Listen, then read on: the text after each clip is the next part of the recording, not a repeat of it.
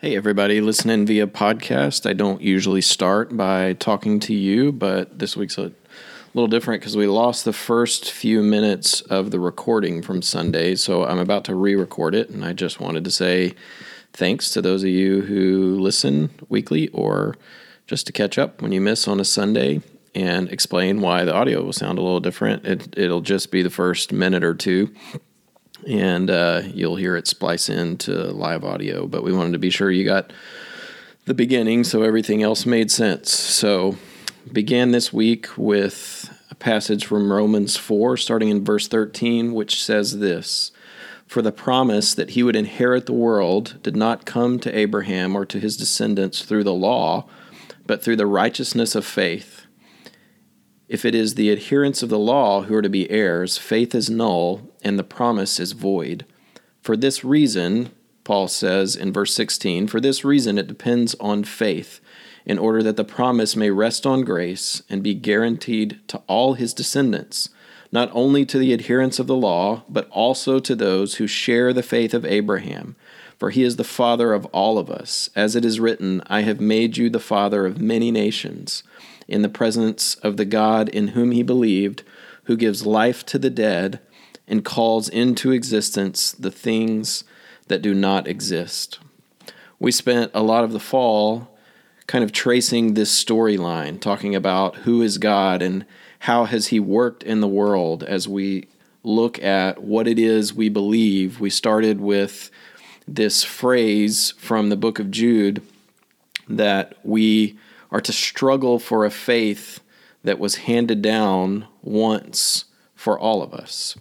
And so, in looking at what is that faith, what is it that we as Christians believe, we've followed the story of God, who He is, and how He's acted in the world.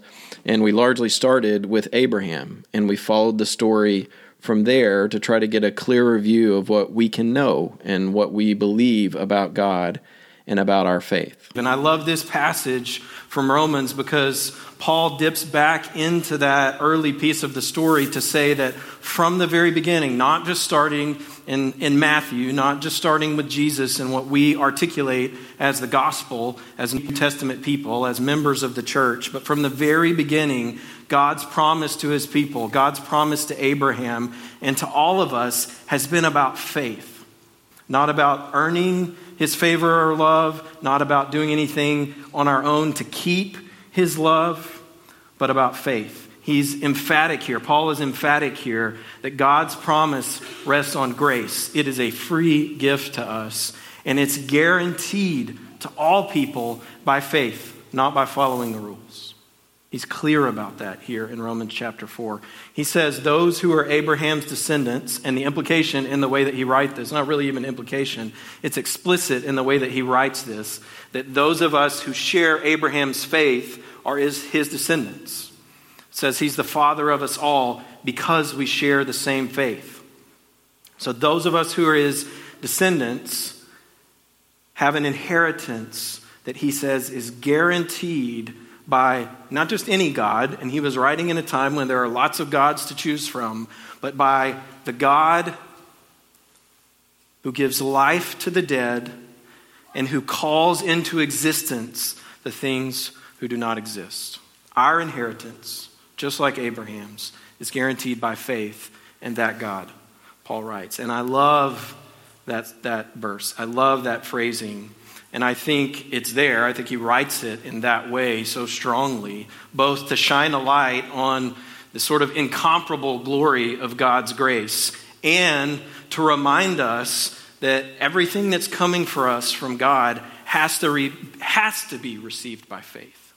Because that description of a God like that requires faith. It defies logic. It defies us leaning on what we can see or what we can reason out this, this notion that we could be given real and full life, that we could have an inheritance from a God who can bring life from the dead and who, who can call into existence something that doesn't exist, it has to be received by faith. That has to be a gift of grace. We could never, ever possibly earn that.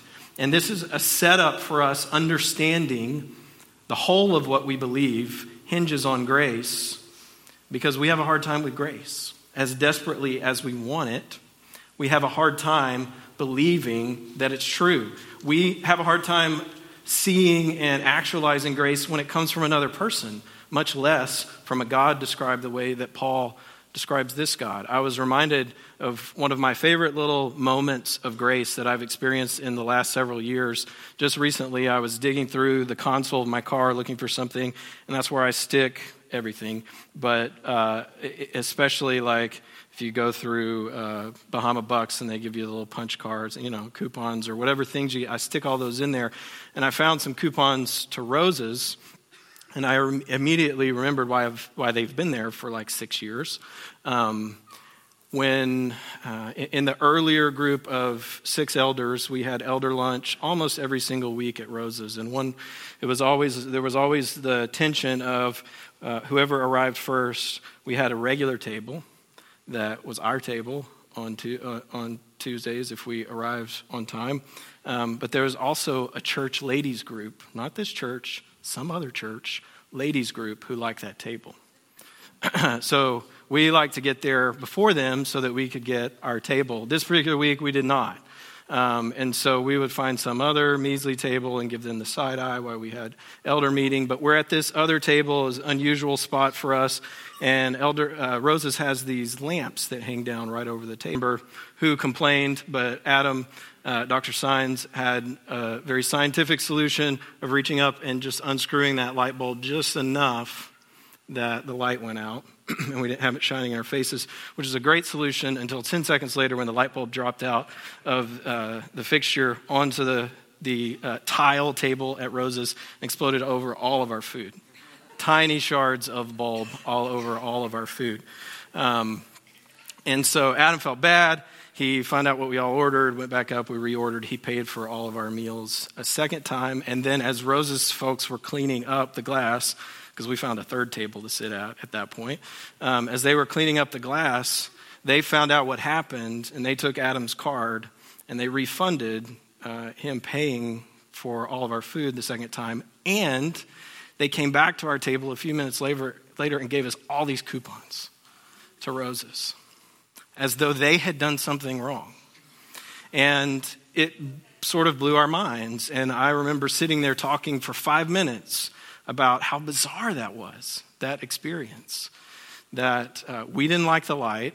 Adam tried to fix it. We broke, ruined our food, paid for our food again, and they gave us the money back and gave us coupons. Here we are, uh, elders at a church that exists because of grace, and we were sort of dumbfounded by the grace that was extended to us in this moment. So when Paul uses the phrasing that he uses here in Romans 4, reminding us that what we have from God comes by grace through faith, I think he's saying, in other words, and, and, describing God the way he describes him, which is astounding to us, I think he's saying, sort of, yes, I know this story is going to seem a little bit unbelievable and even supernatural but in case you've forgotten, it's a story that is written by the creator, the author of all things, who can give life to the dead, and who not only can, but has called into existence things which do not exist. And that's the setup. And setup for what? Why am I, I, am I starting here in the closing weeks? We just have a few weeks left in this series about what we believe. The reason is after spending months talking about the faith that was once and for all given for God's people and what it has to say about God, about Jesus and the Holy Spirit, I want us to consider what that faith has to say about us. And specifically, I want to deal with this question today. If we believe, as we've sort of set out in the fall, if we believe in the God of Abraham, who through Jesus Christ gives life to the dead, and calls into existence the things that do not exist, who are we now?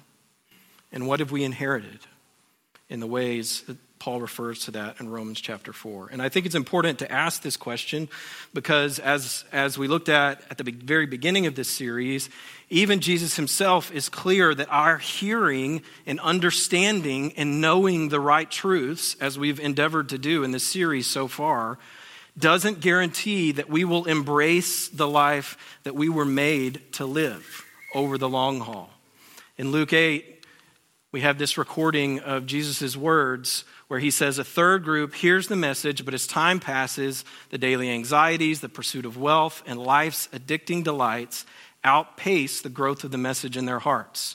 Even if the message blossoms and fruit begins to form, the fruit never fully matures because the thorns choke out the plant's vitality. Jesus is acknowledging this very real risk that even after hearing the message, even after walking through and establishing these are the things that we believe about God, about Jesus, about the Holy Spirit, about the scriptures, which we'll get into uh, next week, even after establishing all of that, we can fail to be rooted in the true life changing faith handed down to us.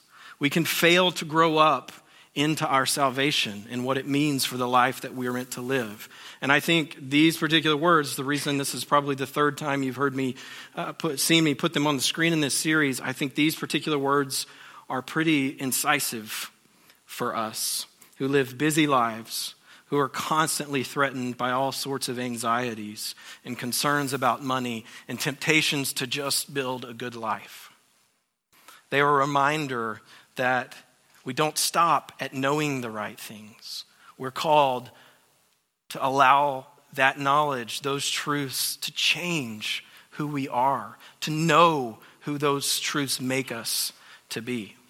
And the summary of what we've said about God, I'm not going to repreach, don't worry, the fall, but, but we've said that we have a God who creates, who loves, who corrects, who forgives and redeems.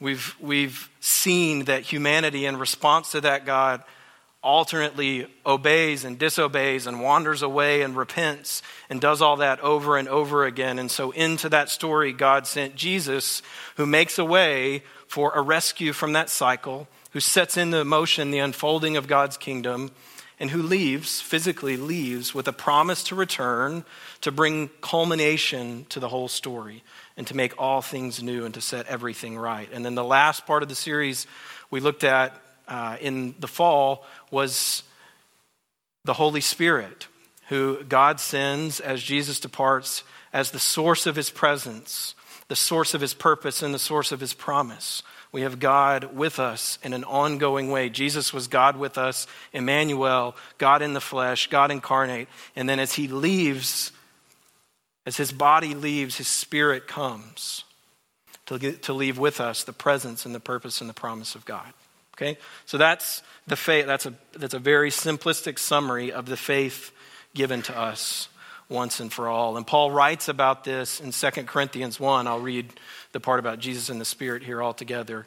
He says, In Jesus, we hear a resounding yes to all of God's many promises. So we're, we're leaning in this conversation into the promises that God's been making for centuries. And he says, Jesus is a resounding yes to all of those promises. This is the reason we say amen to and through Jesus when giving glory to God. And then in verse 22, he says, He's marked us with His seal and placed His Spirit in our hearts as a guarantee, a down payment of the things to come.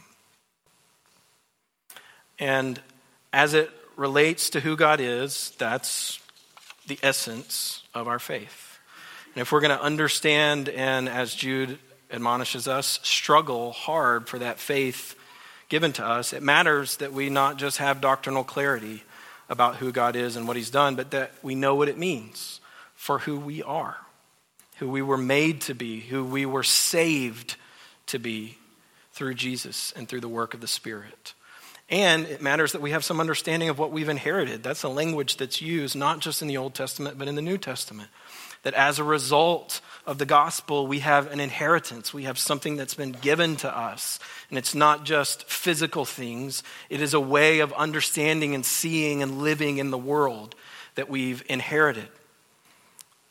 And so the question is there what is it that we have inherited as heirs to Abraham's promise from the God who gives life to the dead and calls into existence the things that do not exist? So I want to I want to focus on three parts of that inheritance, three truths that I think our faith compels us to believe about our life with God in the world and, and to, to build our lives around, to actually live as though these things are true of us.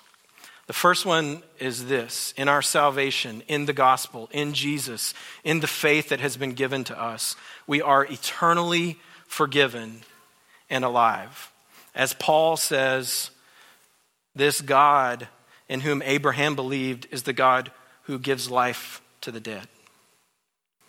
And it's everlasting life. In Ephesians 2, Paul describes it this way He says, As for you, don't you remember how you used to just exist? Corpses, dead in life, buried by transgressions, wandering the course of this perverse world. You were the offspring of the prince of the power of the air. Oh, how he owned you, just as he still controls those living in disobedience. I'm not talking about the outsiders alone. So he's saying, I'm not talking just about people who weren't by birth part of God's family. We were all guilty of following headlong for the persuasive passions of this world. We all have had our fill of indulging the flesh and mind, obeying impulses to follow perverse thoughts motivated by dark powers. As a result, our natural inclinations led us to be children of wrath, just like the rest of humankind. And then this is where the turn in the story happens. But God, with the unfathomable richness of his love and mercy focused on us, united us with the anointed one, Jesus and infused our lifeless souls with life, even though we were buried under the mountains of sin, and saved us by his grace. He raised us up with him and seated us in the heavenly realms with our beloved Jesus the Anointed, the liberating King. He did this for a reason. Catch this part too.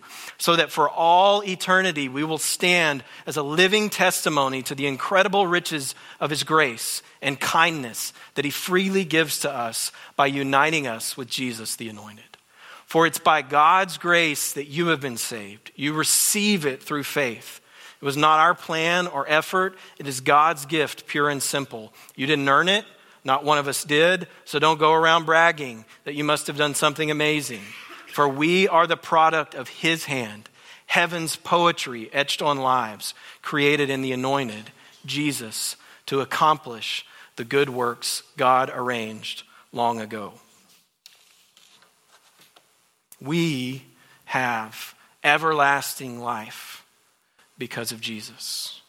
We have been raised out of darkness because of Jesus. We have been forgiven once and for all because of Jesus. Here's what this means for how we live you can live without anxiety about whether you're good enough. I know that's easier said than done, but theologically speaking, as it relates to knowing the truth about where you stand with God, if you have faith in what we've talked about, about who God is, and about what Jesus has done, you can live without anxiety about where you stand before God, about how He sees you. You don't have to earn your way in, and you cannot earn your way back. I don't care where you've gone or what you've done, you can't. And that should be relief for you, not a source of fear, because you don't have to earn your way back. Jesus has made the way. And by faith, you just say yes and receive his welcome. Yes, let me be clear, you're made for holy living. Yes, that requires awareness and intentionality, something that I think we're going to get into with more clarity in uh, the series that we'll spend a lot of the spring on. This little passage is a bit of a preview. We're going to spend uh, the spring diving into the book of Ephesians. But the starting place for understanding who you are and how you live is this you are once and for all time free from the penalty from the weight of your sins, of your failures, past, present, future. You are free from them. And as Paul says in verse 7, it's for a reason that you're set free. It's not just for your own sake, though he's clear that God's love for you is, is beyond what you can imagine. But he has done this in you for a reason, so that for all eternity you stand as a living testimony to the incredible riches of his grace and kindness. You tell the story of who God is and what his grace is like. So, as you struggle, and you will, with sin and guilt and embracing God's forgiveness, remember that as always, with you and God, the story is not primarily about you. It's primarily about your life as a testimony to God's grace and kindness through Jesus. So change the way that you think about how you stand before God. Change the way that you think, even about the purpose of His grace in your life. Start thinking about your forgiveness and your eternal salvation, your eternal life in this way. It's not a matter of whether you deserve it, it's not a matter of whether you've earned it. It's a matter of your life, of my life, full of brokenness, often a mess, pointing to God's love and kindness. This is, in light of what we have talked about being true about God, about Jesus and the Spirit, this is who we are. We are people who, because of the greatness of God's grace, are forever forgiven and forever alive. We don't have to fear death. We don't have to fear the consequences of our imperfections. Second part I want to talk about tonight is this truth. We are freed for real communion with God. So we are not just in, in a, some kind of formula where God looks down, forgives us, sets us free to eternal life, and then steps back out of the picture. A big part of what eternal life means in the New Testament is weighed down with the clarity about this. A big part of what eternal life means is life where you can now commune freely with your Maker, where you have actual relationship, actual connection and interaction with the God who made you. In Philippians 3, Paul writes this When it counts, I want to be found belonging to him, not clinging to my own righteousness based on law, but actively relying on the faithfulness of the anointed one. This is true righteousness, supplied by God, acquired by faith. I want to know him inside and out. I want to experience the power of his resurrection and join in his suffering, shaped by his death, so that I may arrive safely at the resurrection of the dead. Paul says that knowing him is not only possible, that he has grabbed you and won't let you go. You're not just given permission to know him. And again, you're not in a position where he says, if you try really hard, you can know me. Keep trying, keep climbing.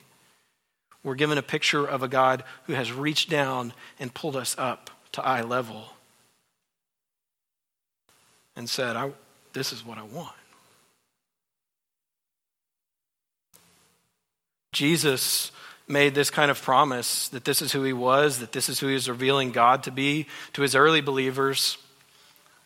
When he says this, if you hear my voice and abide in my word, you are truly my disciples. You will know the truth, and that truth will give you freedom.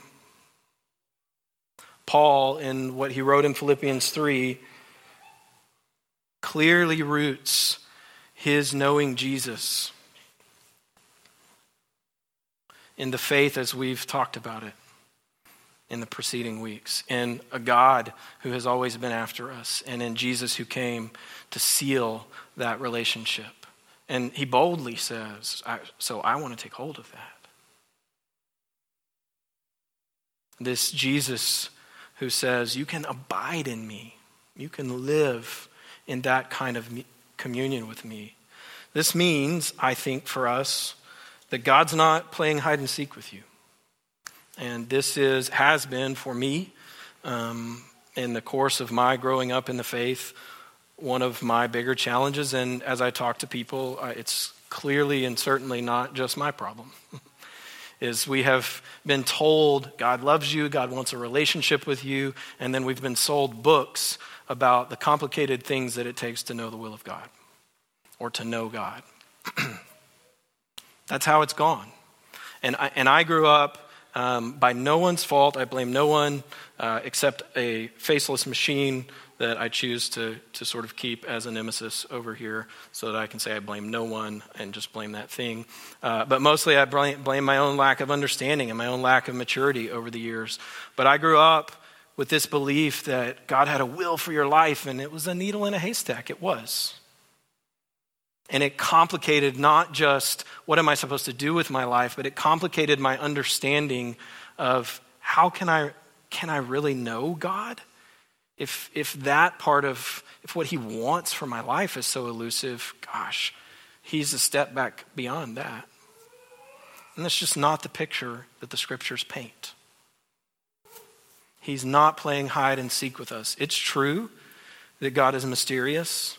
It's true that sometimes he seems silent for a long time. It's true that we can't control him, that we can't treat him like a vending machine, and knowing him doesn't mean I can just push the right buttons and get whatever I want out of him. That's all true. But I think we need to be clear about this in our day to day lives. God's purpose with us from the beginning, with humans from the beginning, and with us from the beginning of our own lives has been communion, to know us and to be known.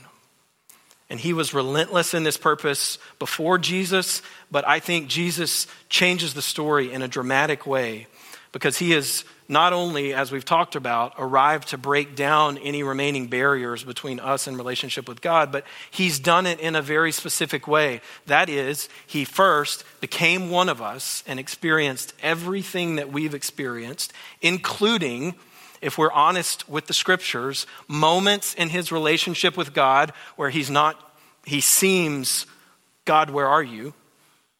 Where he asks God for another way, where he experiences anxiety over what is clear that God wants from him and his own preference for something else. So Jesus changes the game by coming and experiencing all of that, just like we've experienced it, and then dying on the cross. And that's why Paul writes, I want to know him in the fellowship of his sufferings.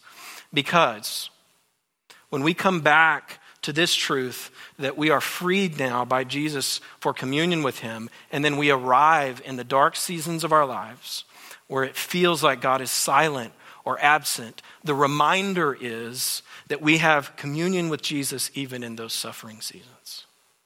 This is not a God who has been far off, who doesn't understand our suffering. Our suffering is not disconnected from God.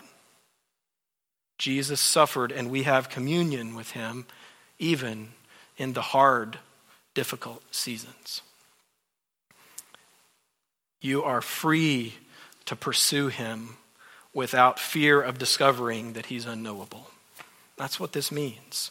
You were made for a life of knowing him, and whatever you have to release or leave behind in that pursuit, the promise is it will be worth it.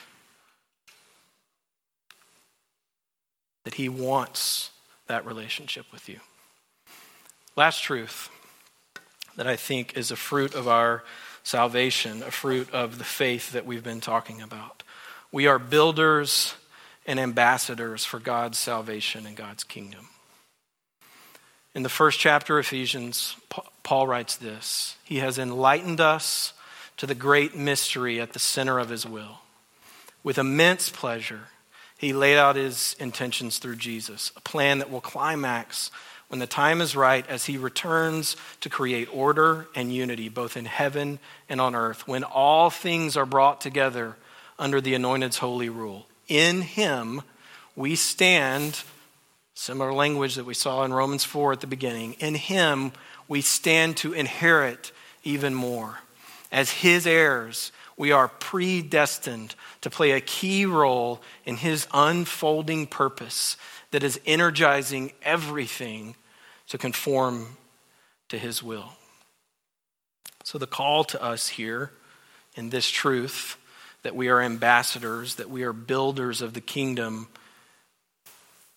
that we are, as Paul said, saved so that our lives will be a testimony to the whole world of the richness of the glories of God's grace. What this means is that we need to live our lives as though we're part of this story. Not just as though we're observers of it who are going to gain something for ourselves out of it, but as though you have an active, not a passive, an active role to play in the story because you've seen and believed Jesus. You do have an active role to play in this unfolding story. So there's no better time. This, I, I, didn't build this sermon around it being the first sermon of 2019, but there's no better time to wake up to this truth than in this season when we are inclined to think about what's going to be different this year. How am I going to order my days and my life in the year to come? I think the call to us is to make a point in our daily lives, in the big moments and the small moments, in setting major life goals and in just planning for our weeks and our days, to consider that Jesus is returning to create order and unity and to bring all things together under his rule. That's true. That's happening. It is in motion.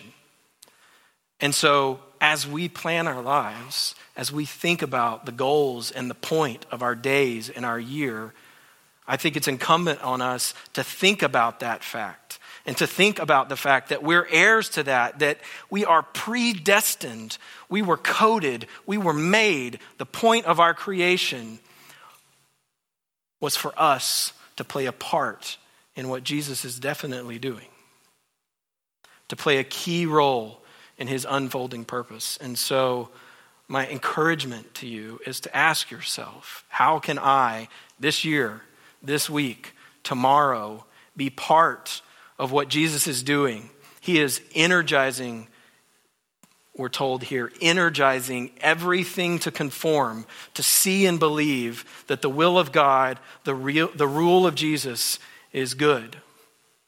That that is the life that is really life. What is my role in participating in that? How can I build my days, my hours, my year around the truth that I was made and saved to be an ambassador for that coming reality? Let's pray.